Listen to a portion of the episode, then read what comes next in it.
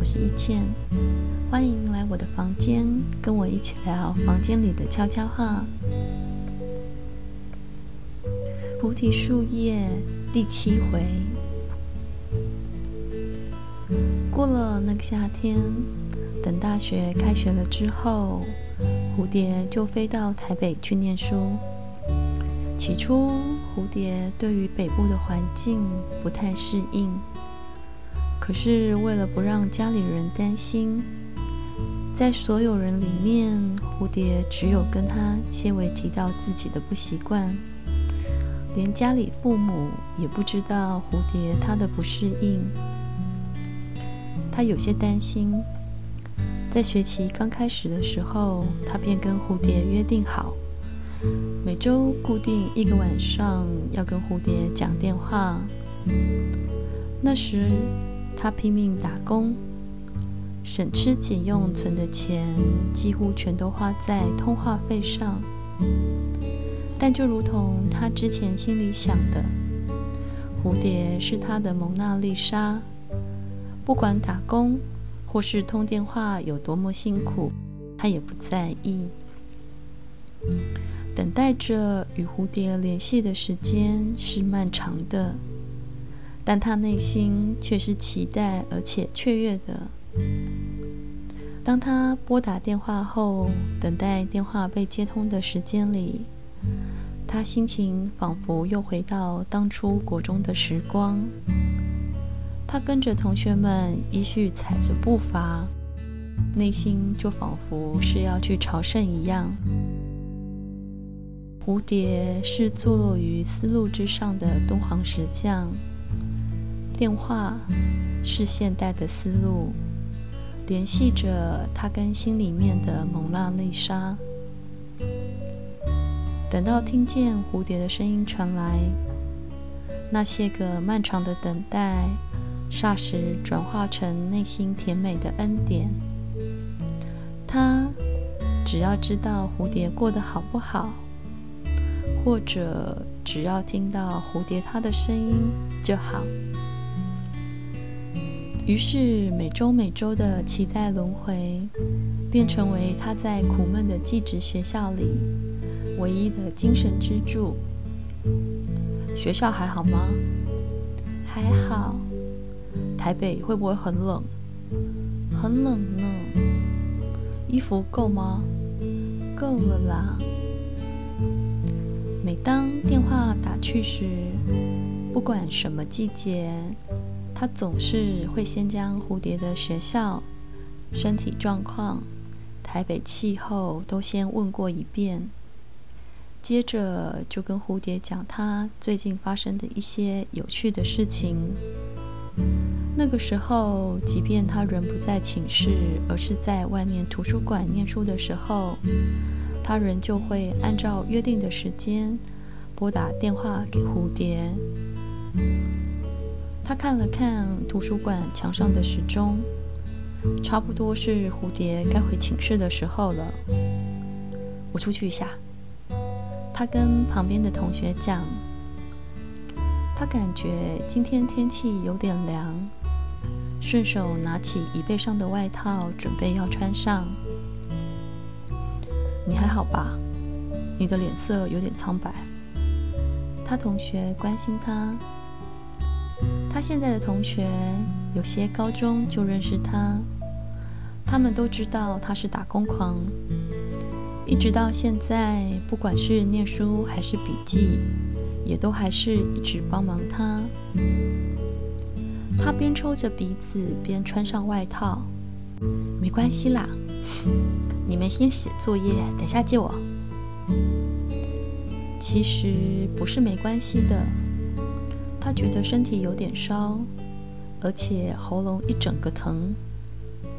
然而他已经跟蝴蝶约好今天要讲电话，他不想失约。走到图书馆外面的走廊，发现外面的确有点冷。他拉了拉外套，漫步走到外面稍微安静的角落。他边走着边想。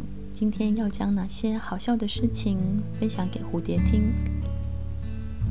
等了一会儿，终于等到约定的时间。他熟悉地按下蝴蝶的手机电话号码，等了几个嘟嘟声之后，电话被接通。喂，听见蝴蝶甜腻的声音传来，他就微笑了起来。今天好吗？他开始照例地关心起蝴蝶的近况，偶尔掺杂着自己最近发生好玩的事情。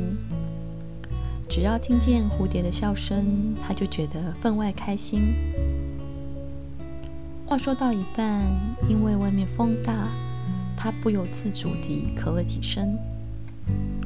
还好吗？感冒了吗？蝴蝶问。不想让蝴蝶担心，怎么会？只是外面有点凉。你要不要先回去？不用了，又没什么事。他也想要讲些比较温馨的话题，为了顺利说出，还在自己的心里反复演练好多遍。不过，等听到蝴蝶甜蜜的声音由电话的那头传来。他就开始语无伦次。等到蝴蝶讲有些晚了，他才只好依依不舍地跟蝴蝶说再见。等他挂上电话之后，才发现他跟蝴蝶什么都没有好好讲到，只是光顾着搞笑。他回到图书馆的座位上，他的书本上面压着本笔记，旁边还有一瓶运动饮料。他走近一看，发现那本笔记本上面还贴着张便条纸，写着：“听说喝运动饮料对身体不舒服有效。”那是班上同学的字迹。他的这些同学啊，真的跟他很有革命情感。从之前的学校一路到现在，都非常的照顾他。可是这些人对于他而言，就是单纯的同学，是跟他一样的人，他可以跟他们打屁聊天。但是他们对于他而言，就跟蝴蝶是不一样的。他环顾了一下四周，他的那些同学们好像已经先离开。他坐进了位置里，把那罐运动饮料打开来喝了一口。他笑，果真运动饮料对于感冒真的挺不错的。念着大学的时候，因为太过熟悉他家状况的缘故，那些同学们都已经不再过问他的打工，或是翘课，或是每周晚上定时消失的原因。他们反而用另外的方式来积极帮助他。这个。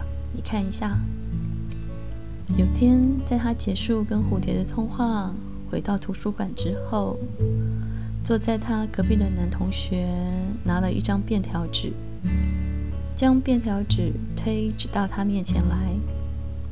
他拎起那张纸来看，上面是一组室内电话号码跟一个陌生地址。这是什么？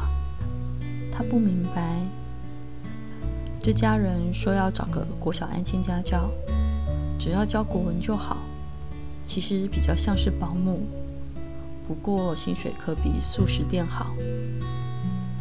同学说了个数字，竟然是他现在打工时薪的三倍。你怎么知道他们要找家教的？薪水很好，工作内容想来连他也可以胜任。这样的家教应该很热门才对啊，怎么会落到他的身上？没什么，因为我也在那家教过小数学。男同学叮嘱他一定要打电话过去确认，然后看着他开心地收下便条纸。男同学没有告诉他的是，这个男同学其实按照着网络上的讯息。在学校附近的店家一家家的打着电话，问他们需不需要国小家教。在男同学打了大约六十个电话之后，才找到这个家教机会，而且条件是他还要买一送一地帮忙教国小数学。菩提树叶，下回待续。